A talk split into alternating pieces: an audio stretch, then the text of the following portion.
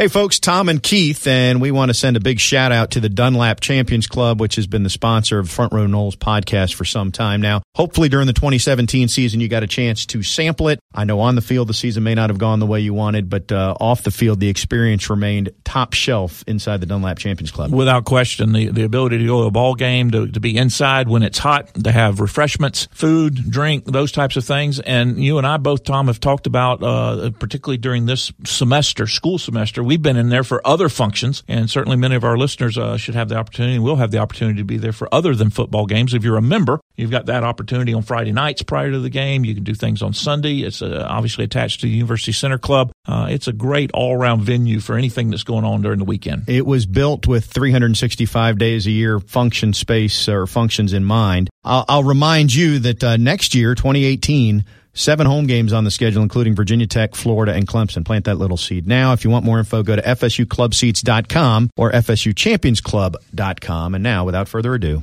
Front Row Noles. Broadcasting live from the Prime Meridian Bank studios in the capital city of Tallahassee. This is Front Row Noles with Tom Block and Keith Jones. Front Row Noles is brought to you by Cornerstone Tool and Fastener. Online at ctf.nu. Now, here's Tom and Keith.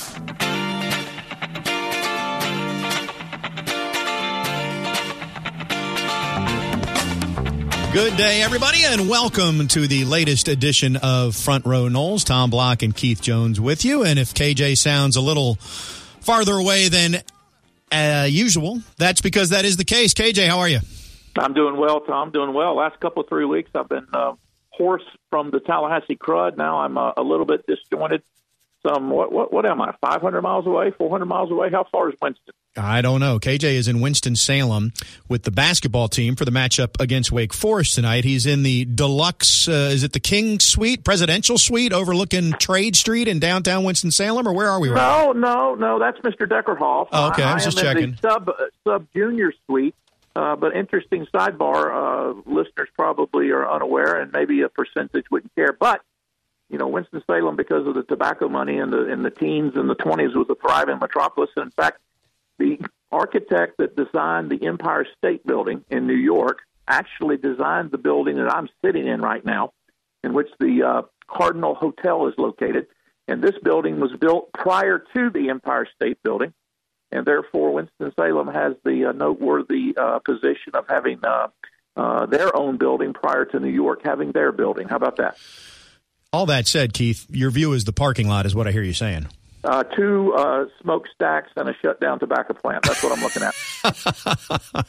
All right, en- enough about you. Let's talk about FSU basketball because it was a mixed bag over the weekend because the women obviously uh, were disappointed and laid an egg, even though they had a great crowd. But on the men's side, Keith, that was a terrific ball game against Miami. I know it's four days old, and we won't spend much time talking about it. I think we are, we're better served talking about the fact that it got FSU to five and four, and puts them in position where you can't say that a win tonight is going to get them into the tournament, but uh, there's a lot of room for error if you get a win tonight against Wake Forest.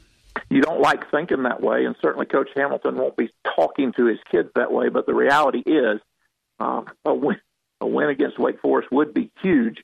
You know, Florida State's won three ACC games in a row, four of the last five, and and candidly, uh, with the exception of of uh, of lately, they've been playing. Uh, let me rephrase that in addition to winning those games lately, they've been playing unbelievably well on the offensive end of the court. They've shot over 50% in the last three games, shot a season high 60% against Miami in the overtime win. And uh, it's been lights out offensively. Now, Leonard would be the first to tell you they've got to tweak and do a little better on the defensive end. But right now, candidly, Florida State can just about outscore anybody they go up against. I, I'm going to give credit where credit is due because I heard Corey Clark say this or tweet it or something, but it hadn't really I hadn't really processed the fact that there's so many different guys that can lead this team in scoring. I knew it was happening, but I hadn't quantified it. So as I look at the notes, and, and this speaks to how good the offense is because there's really not if you're Wake Forest, which guy do you start with to shut down?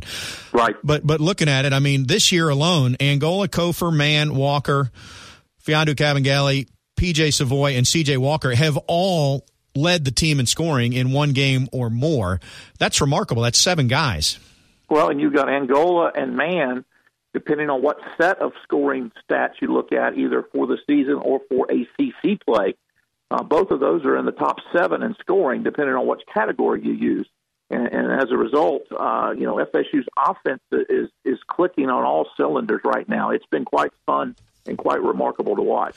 So let me just uh, save the banter and ask you the question that uh, I sort of buried into that long-winded uh, interaction a moment ago. If you're Wake Forest, who do you start game planning against first? I, I have no idea. I mean, that, that becomes the huge question for Danny Manning. I, I think you've got to pay attention to Angola and Mann. Uh, but you know, again, as soon as you do that, they bring MJ off of the bench. He can score 25 on any given day. Cofer can score 20 and, and has a couple of three times over the last 10 games. And again, you go right down that list, uh, all the way down to uh, uh, Kabengele. You know, if you don't get a good matchup with him, and he's able to work in the paint with that little turnaround jump shot he's got, and and, and using the glass, uh, you know, inside, it, it could be anybody. And I think that's the I think that's the recipe that Leonard loves. Now, I will be the first to tell you, Tommy, uh, I, I don't think he's terribly pleased with the defense, and I think uh, there's been extra attention given to that, particularly with some of the games that are coming up, because it's, it's just been too easy for Florida State's opponents to be able to score as well. But right now, FSU sits in a very, very good spot offensively. Yeah, it's been fun to watch, and the and the buzz is back after this uh, three game winning streak. Now, not just related to ultimate postseason hopes, but when you look at the schedule, certainly the next stretch is pretty daunting. So that magnifies the importance of tonight because after this, you're on the road at Louisville, and then Virginia comes to town, and Virginia just makes everybody miserable. Even though FSU got a breakthrough win against them last year, uh, point being. Uh, the the stretch ahead is tough, but it, it feels a little bit better if you leave Winston Salem with a win tonight. Uh, no question. And and add, adding to that future uh, consternation, you got to play Clemson twice, and and the Tigers are playing exceptional basketball right now. So uh, it's going to be an interesting couple of three weeks uh, and on into it as you uh, start positioning for the ACC tournament. Yeah, at at, uh, at Wake tonight, at Louisville, then Virginia at home, then at Notre Dame, and then Clemson and Pitt at home at NC State, at Clemson, and Boston College. Halfway through at the ACC, the Noles five and four. Obviously, if they do that again the second half, uh, they'll be they'll be postseason bound to the NCAA tournament. Tom Block, Keith Jones with you. Keith is on the road as we detailed his luxurious suite in Winston Salem, North Carolina. Game time uh, eight o'clock tip tonight. Correct, KJ? That is correct. Uh, which means uh, getting home in the wee hours, as they say. Uh, exactly. And then uh, getting packed up to leave again on Friday to go to Louisville. Let's shift gears because we're a week from signing day, and you are not the recruiting guy out of the two of us, and I'm not a recruiting guy. So there, we've put the disclaimer on this thing. But Willie Taggart and staff have been doing work. Unbelievable work. In fact, if you're if you're just a casual um, person and you just read the headlines, you know, four or five weeks ago, even before the staff was completed, um, you know, those that are supposedly in the know, we're talking about Florida State maybe having a, a, a, a class that would rank 30th and and maybe Taggart was going to sign 14, 15 kids, and and it would be okay. And and you had been preaching for even prior to that. You know, let's not get excited. Even if Florida State has a quote unquote down year in the uh, recruiting area, they've got plenty of talent on the shelf, and that will come back. We're Florida State, and all of a sudden you wake up uh, uh, this week, and depending on who you talk to, already Florida State's recruiting class is 15, 16, 17th in the country and others saying that with maybe an announcement today uh, and other announcements as they lead up until signing day, you may be looking at a top 10 class for Willie Taggart and his first recruiting uh, uh, adventure. Who, you know, as they say, who'd have thunk it? Yeah, no, it's been really nice work. The staff has come together. Uh, they had good success on the guys they had in on official visits last week. They'll have a big finish this weekend, hopefully. Um, I, I don't. I think what I had been preaching, Keith, was yeah. I, I, I did say that don't worry. Uh, you know, you can afford a one year blip on the radar. But I also preached way back when Jimbo left and and the recruiting ranking bottomed out. J- just not to worry that this is going to end up. You know, a lot of the way the recruiting rankings done are, are, done is by volume. So if you're not signing 25 kids, you're not going to have the top class. And, and Florida State's correct. not signing that many. That said, there's only a few schools that have a better per player ranking, if you will. And I know you're not all about the stars. I, I think the bigger thing here, Keith, because we've had the conversation, and, and you're not all about the stars. You want to see football players, but the fact is, you're you're talking about highly touted kids and everybody else is chasing these kids and and Willie's staff has been ever been able to make inroads in a really short time uh, not just chasing the kids but I mean this is staff guys that don't know each other in some cases until the last week or two when they're working together recruiting on the road correct correct. And the other thing I've been encouraged by and this sounds counterintuitive but there are a couple of kids that uh, Florida State has gone after that were not on FSU's radar prior are not even four or even three star kids, but kids that Taggart and his staff has had their eye on for the last couple of three years and said, look, we believe them to be good football players, even if the measure measurables are, excuse me, pardon me, are, the measurables are not off the chart. Those are the kids I get excited about because you're you're talking to a guy that might have been a half star, you know, coming out of Wildwood High School if, if the recruiting process had even existed, you know, 40 years ago. Well, that half star was in black and white, not color, too, right? Also true. By the way, uh, Keith and I are taping this show uh, today over lunchtime, and so Warren Thompson is the one who's uh, deciding today between South Carolina and FSU. As we converse, we don't know which way he's going, although most think that he's going to head to FSU. Uh, ultimately, by the time you hear this, we'll we'll know if that's true or not. Keith, uh, stay tuned. We got an interesting show today, uh, including a story that I don't know that I've ever heard of. I certainly haven't at, at Florida State, but there's a current FSU student athlete who's full time in the Navy and competing for FSU, even though he lives in Iowa. So uh, do the math on that. I mean, you've been around this a while. If, if you're not uh, at a service academy, I don't know when this would have happened.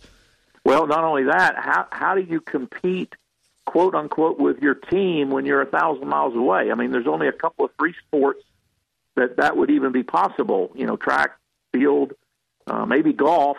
Uh, I mean, the, the, the, the probability of something like this occurring is so small that it's an unbelievable story.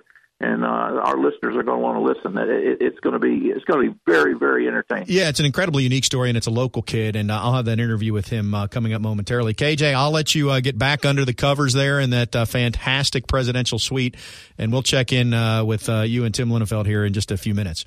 I'll be here. All right, Keith Jones on location today as Florida State gets set to take on Wake Forest. I'll remind you that uh, obviously the uh, the good folks at For the Table have been longtime sponsors of this program, including Madison Social, where conveniently, as the calendar gets set to turn to February uh, during said month of Fat Tuesday and the main portion of Mardi Gras celebration, uh, Madison Social is here to uh, scratch that itch if you have one because there's a Mardi Gras bar crawl this weekend. Uh, I'm sure some of our listeners will partake. That's on Saturday, so make note of that. Also, as we mentioned previously obviously the uh, sweet shop that is opening in Centrale or next door to Centrale or part of Centrale. Um, opens on signing day. So, what better way to celebrate uh, Willie Taggart's uh, first class than uh, stopping by there? We'll step aside for now, come back and uh, introduce you to uh, the unique story of a cross country and track and field athlete uh, who is from Crawfordville, lives in Iowa, and still is currently competing for Florida State and its athletic department. Stay tuned to Front Row Noles.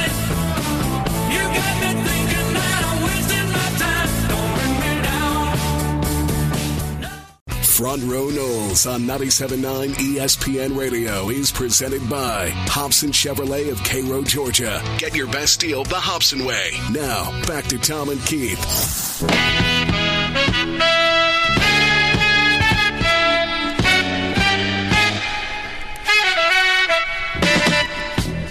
Back on Front Row Noles, we'll say uh, hello to KJ next segment. But right now, as promised, as we mentioned last segment, uh, one of the more unique stories uh, I can recall involving Florida State athletics. And I've been around these parts for a while, so I'm thinking back when I came through school, you had Gabrielle Reece, who was busy being a supermodel when she wasn't playing volleyball at FSU, and you had Deion Sanders playing professional baseball and uh, with the Yankees and their system before coming back and finishing football. And there, there's been others, and and uh, you know uh, Myron Rolle winning a Rhodes Scholarship and flying to a football game later that same day and playing in the game.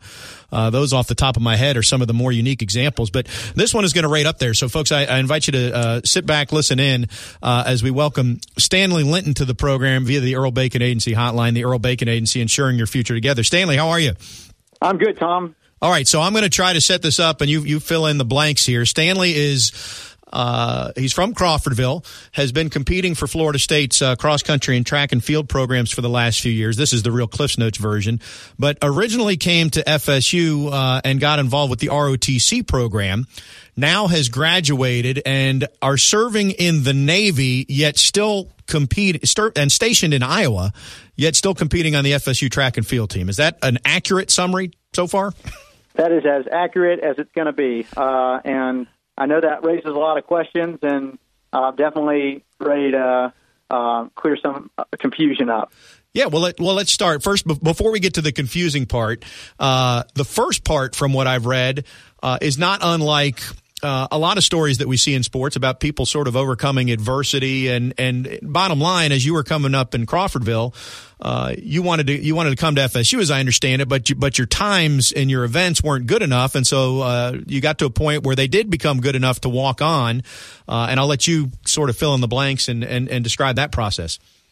Well yeah. And you know I, I think when I was in high school I was no state champion and uh, I was getting I was improving tremendously and rapidly. And uh, but you know, upon senior year, when I graduated, I contacted you know Coach Bob Braman, my coach, and I said I'm really interested in the program, and you know, he shot back an email and just let me know that uh, the the standards are very rigorous. And at that time, you know, I, I'd never run under 16 minutes for a 5K, and the standard was, well, you've got to run 15 minutes even for a 5K, and if everyone's run a 5K a few times, they you know understand that an entire minute is pretty significant, and um, overcoming that was was a huge task. And but you know I I really wanted to do it, and so I went to FSU anyways without a spot on the team, and I said, well, I'll give it a year or two, and I'll see how the next year goes. And within that first year, I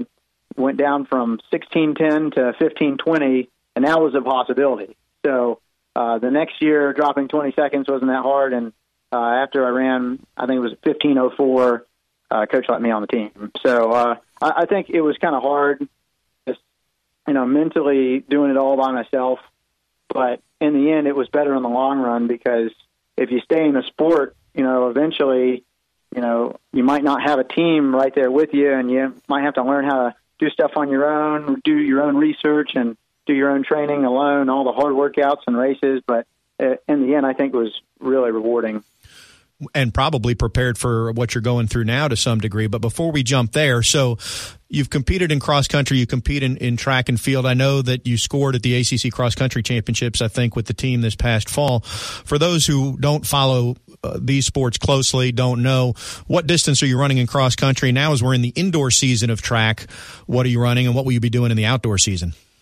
Okay, so you know, in cross country, we run the 8K and the 10K. So uh, we go by miles in the U.S., which, you know, which uh, I like. You know, so uh, an 8K is actually right under five miles. Uh, it's, bas- it's basically five miles, and then a 10K is six and a quarter miles.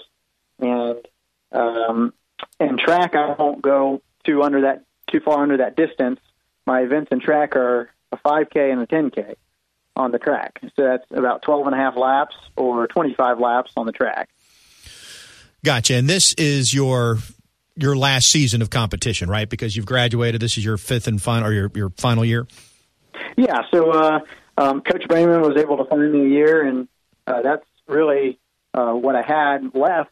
Know, I um, I left my undergraduate career with you know a whole year of eligibility left, and um, you know, kind of let it sit. But you know, looking at the bylaws and you know, when I was able finally able to complete my master's, you know, we looked into it and we got the last year, and uh, now I'm just finishing my last track season. Let me reset again for folks just tuning in. We're talking with Stanley Linton, who's from Crawfordville, and he competes on the FSU cross country and track and field teams. But he's a graduate of FSU and he's in the Navy. So, uh, because you went through the ROTC program, so did you think when you were graduating, what's your what's your degree in, and when you graduated, did you think your athletic career was done at that point? You know, I really did, and uh, I, you know, I finished my degree and uh, I got a bachelor's in mathematics, and you know that, that was the only thing I was good at. But you know, uh, I graduated and I commissioned into the United States Navy and uh, headed off to Pensacola. And I, I thought that was it. I thought I was done and I was going to pack my bags. But Coach didn't think so. And you know, Coach Braman always kind of you know when I would talk to him, he said, you know, we really uh, would uh, benefit if we can get you back for another year. And he kept on saying these things, and I said, oh, you know, I don't know why he's saying these things because I don't think it's going to be possible. And um, sure enough, you know, a year later, you know, this past May actually, uh, you know, that that's when I got the the green light to get my master's, and I contacted them and I said, hey, it actually is a possibility.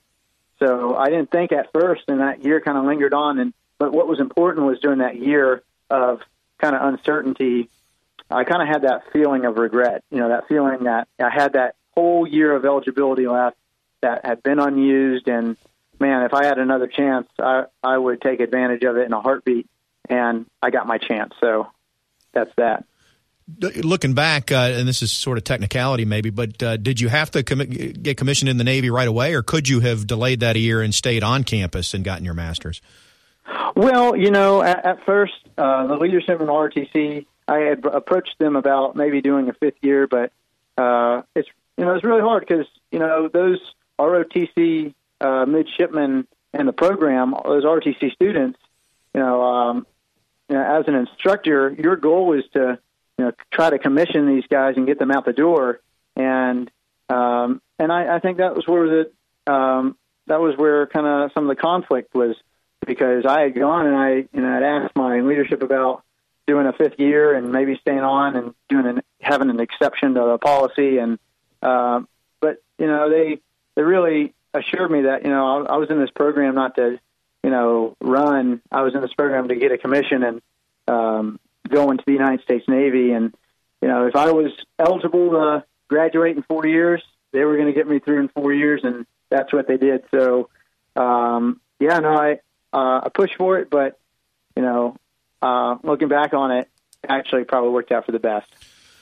We're talking with Stanley Linton, who's on the FSU track and field squad. But let's let's go through an average day now, okay? Because so you're you're you're stationed uh, in Iowa which means that Correct. you train on your own. And for the meets that you're going to compete in, you're flying in or uh, not necessarily into Tallahassee, but wherever the FSU track and field team is, you're meeting them.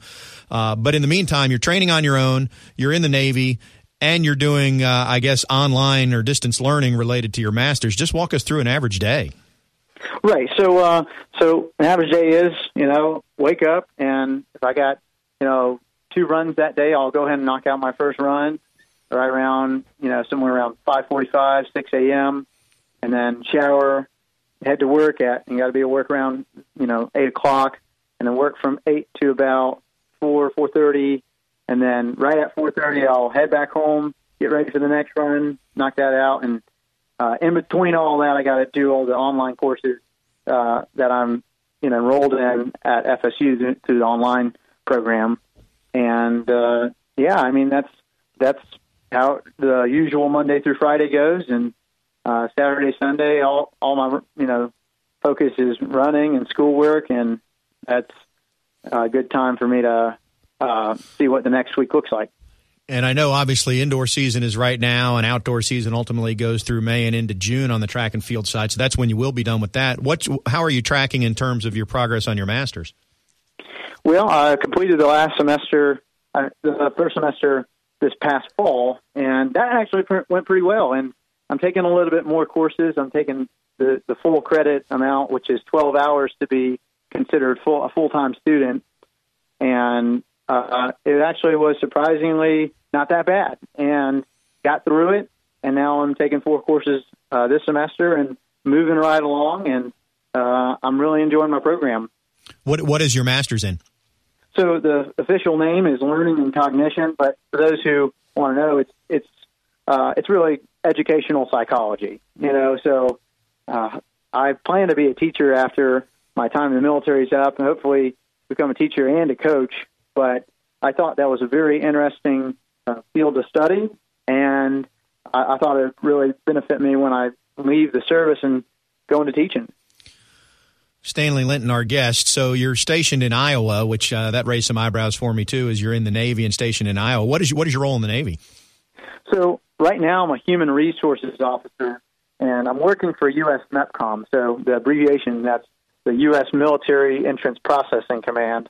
So long story short is uh, when someone wants to enlist into the military, they got to go to a MEPS, and you probably heard that term thrown around uh, for people who have enlisted is uh, they go to a MEPS and they get a medical examination. They can get an interview from one of the human resources assistants, and basically what we do at the MEPS is qualify people for or make sure people are qualified for military service. And then if they come through our door and go through all the processes and make it to the end of the day, uh, they'll leave the door uh, part of the United States military. And so my job here at the MEPS is I'm an operations officer. So uh, I kind of take care of the folks that work here. Um, I actually administer the enlistment ceremonies at the end of the day or throughout the day, and you know, ask people raise your right hand, repeat after me, and uh, I do the paperwork and I make sure that uh, they're good to go and everything's good with their contract before they head out. And then if they're shipping, you know, we make sure all their uh, documents are ready for them to go to boot camp. And uh, this is where you know they'll show up first before they go to boot camp it's fast. Your story is fascinating. Thank you for your service. Uh, by the way, I should have started with that.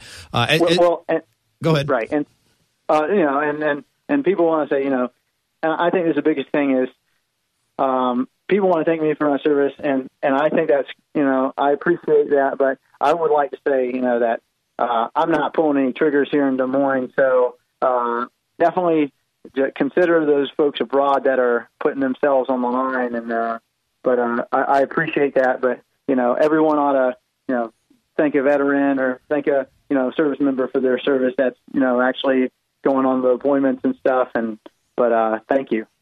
Yeah, that, that's well said, and I, I appreciate that. Let, us finish up with this. Going back to the uh, competition side, uh, first of all, are you aware of any other student athlete anywhere right now that's in a similar situation to you at any school or historically? Not not counting, I guess, uh, you know, the academies.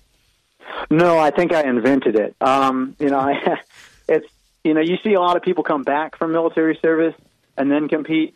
You have some people who will compete and then go to military service, but never really at the same time. Um, this is kind of a unique case, and I honestly, unless someone raises their hand and uh, contacts me about it, I, I really do think that uh, I'm the first one or the only one who's done it. So um, to balance all three at the same time. Yeah, well, well, congratulations. I mean, it's it's quite the hat trick. Yeah, I'm thinking. I mean, uh, BYU student athletes, uh, you know, they'll go and serve their mission and then come back and compete. It's it's just very very unique.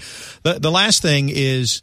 You mentioned that you know while you were walking on or trying to get to the the standard, uh, you know that can be pretty. Uh, running in general can be pretty isolated, but certainly when you're training on your own. Uh, you went through that, but but now you're again training on your own. You're you're getting your master's in psychology. I'm just wondering what the dynamic is of you know Monday through Friday or Sunday through Thursday. You really are uh, on an island, so to speak, and then every two weeks or however often you compete, you show up on a Friday and say hello to your teammates again and get the team uh, atmosphere. Can you just explain what that dynamic is like? Well, I think it's. Uh, I think it can seem hard from the outside, but really when you get into it, uh, I think the teammates make it. Uh, my teammates make it uh, make the experience a good one. So, uh, for example, you know, you mentioned I, I do travel out to the meets and then I'm there with them.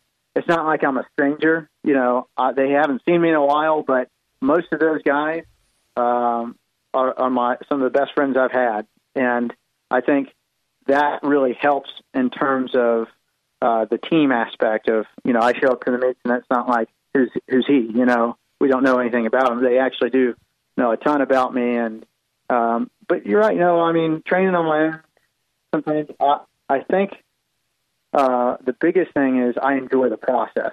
You know I you know if it was um, you know if I didn't like the process and you know I said oh I've got to go run right now and oh man I just don't want to do this right now you know, or um, you know, if I was just totally reliant on someone else to run, then it might be a different story. But no, I mean, when I was at it high school, towards the end of my high school days, you know, I was run, I was training by myself because, you know, I it's I was an anomaly at in Wakulla. You know, usually Wakulla is known for you know football, not running, and so for me to go to the state championship was, you know, like uh, a huge deal. You know, it might be regular business for someone else, but for me, you know, that senior year, I really had separated and learned what it looked, what it uh, felt like to you know really train alone and be my myself and be kind of unique in a sense. I went to the state championship just by my uh, with, with the girls team, but uh, I was the only guy to go, and that I kind of felt alone there. But then throughout freshman and sophomore year of college, uh, that was very testing, and knowing that I could overcome that adversity uh, gave me a huge confidence to know that hey, after I graduate from FSU and after I leave the team aspect, and if I want to continue uh, running professionally, I'm going to be able to do it because I've done it before. So, yeah, but that's that. Well, you've just made me feel like I'm pretty lazy on a daily uh, basis. So uh, I, I, appreciate you sharing a few minutes of what is very valuable time with us and sharing your story. So uh, good luck to you. We'll be pulling for you. And uh, congratulations on the success so far and continued success to you. I appreciate it, Tom, and uh, just want to say go Noles. There you go from uh, from Iowa, Stanley Linton, originally from Crawfordville, and as unique a story as I can remember. As we were doing that interview, I'm racking my brain, and I, I'm sure I left out many pretty unique circumstances. Uh, uh, or different uh, than the norm circumstances, which maybe that's the definition of unique. Carson Pickett played on the soccer team a few years ago. Carson was uh, was born missing one half of her of her uh, I don't know if it's her left arm or her right arm you know? So there's there's stories like that but to, to have somebody that's currently competing for FSU working on their masters living in Iowa and then flying in to compete with the team that's that's something that, that that's very very unique. All right we'll step aside come back. I'll get uh, Keith Jones back on the line and we will continue with front row Noles Front Row Noles is brought to you by Cornerstone Tool and Fastener. Online at ctf.nu. Here's Tom and Keith.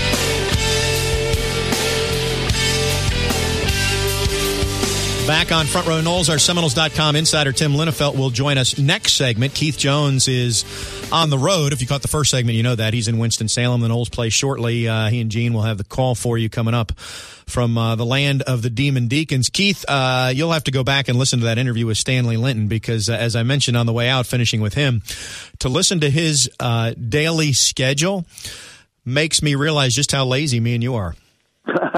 Not only that, I would imagine, given that military background, it's not in quarter hours, it's probably a schedule by the minute.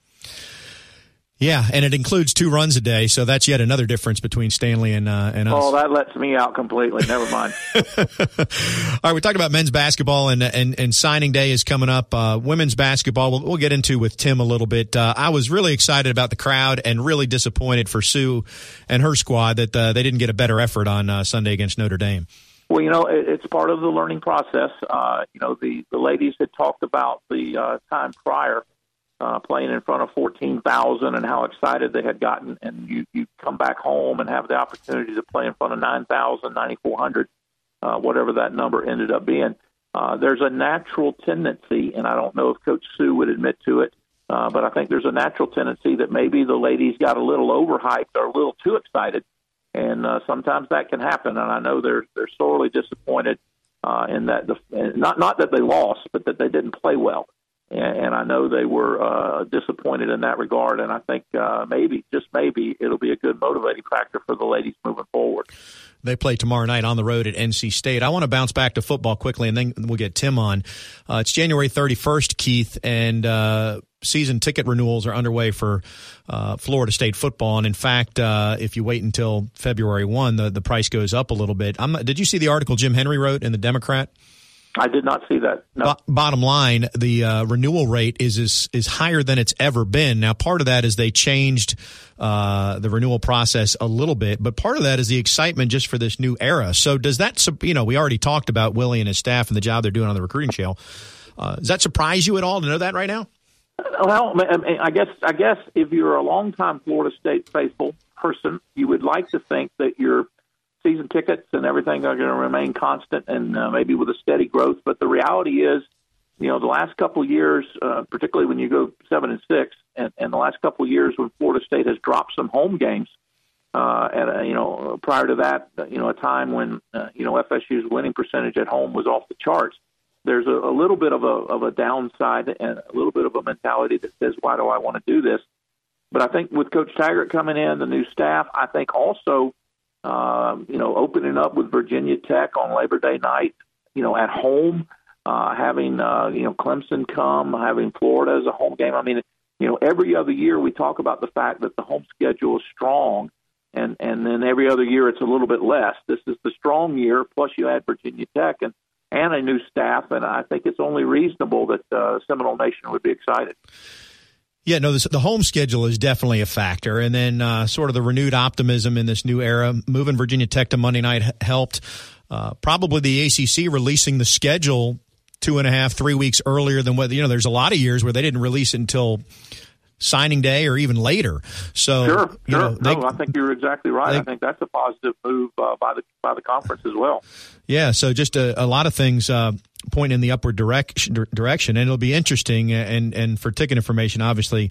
Uh, check in with Seminole Boosters and, and they can help you there. But Seminole Boosters next week has the signing day event with Willie Taggart, which I know has been sold out, and uh, I'm fortunate enough to be involved in that. But I know uh, there's as much interest in that one because of hearing Coach Taggart and meeting his staff, uh, and then the side benefit is hearing about the recruits they're going to sign.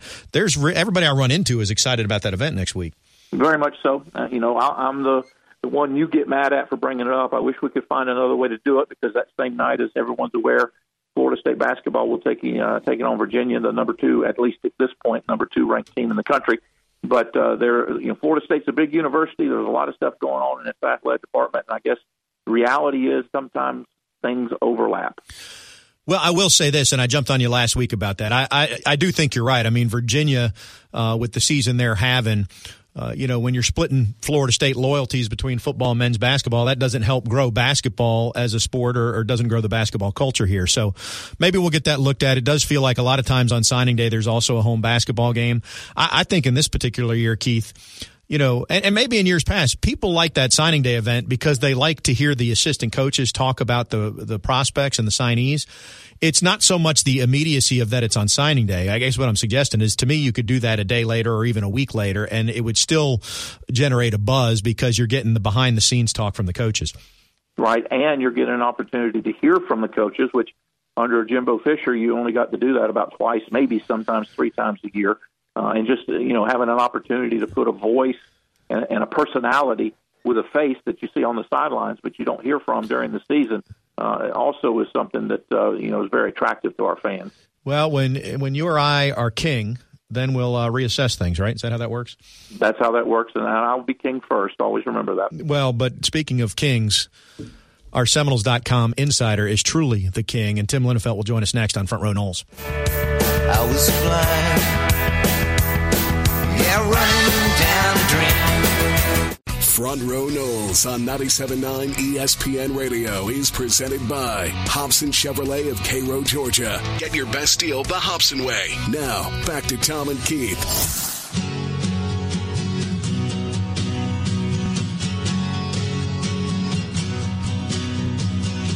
Back on Front Row Noles, we got the party line dialed up now, and uh, we head there. The Earl Bacon Agency party line uh, as it is today. The Earl Bacon Agency ensuring your future together. Our Seminoles.com insider Tim Linafelt is on the horn from Parts Unknown as uh, Keith Jones returns to the program from Winston-Salem. Uh, Tim, how are you?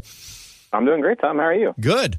Wow, you sound like you're next door. Keith sounds like he's in that luxurious suite in Winston-Salem.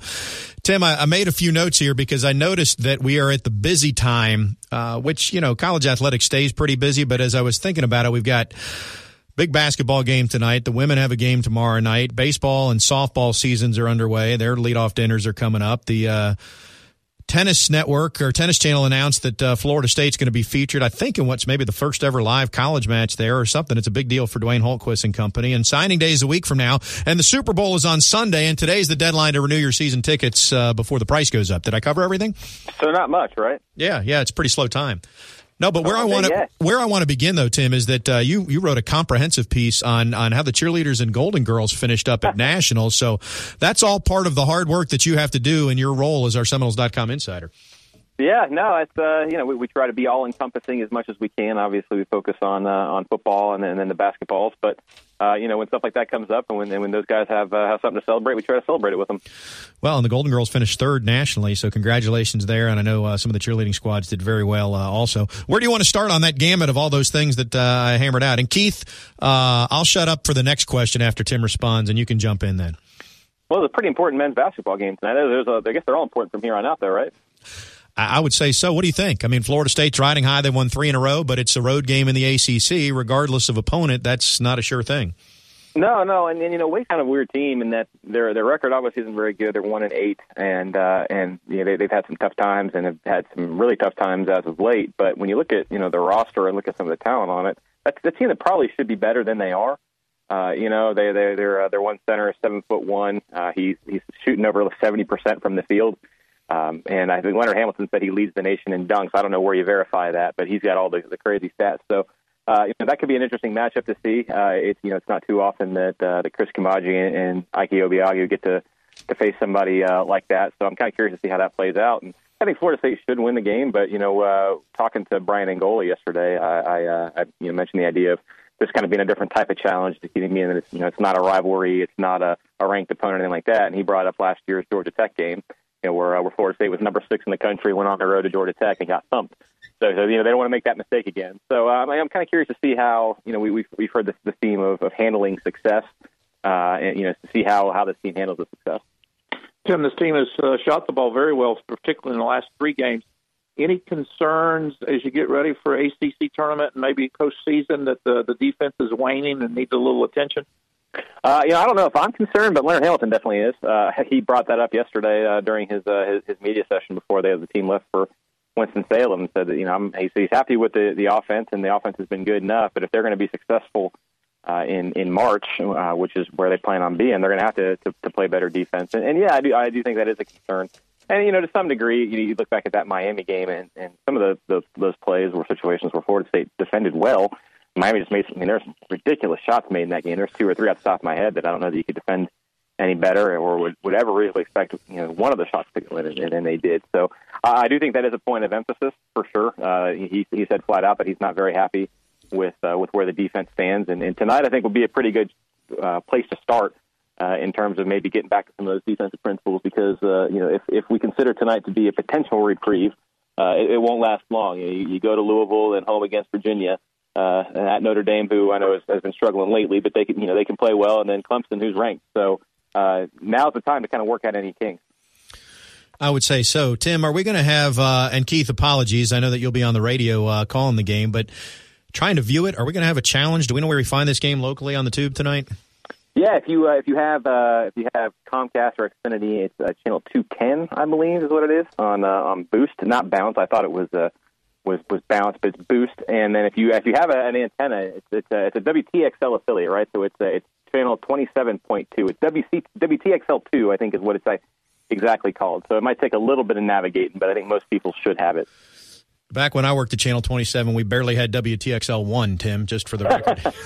uh, uh, our Seminoles.com insider, Tim Linafelt, joins us. All right, let's, let's move to other topics. Uh, you know, baseball, uh, there, has been a lot of years when the basketball team is not doing well that as soon as they throw out the uh, first ball or uh, get in the cage for batting practice on the first day of practice, all we do is talk about baseball.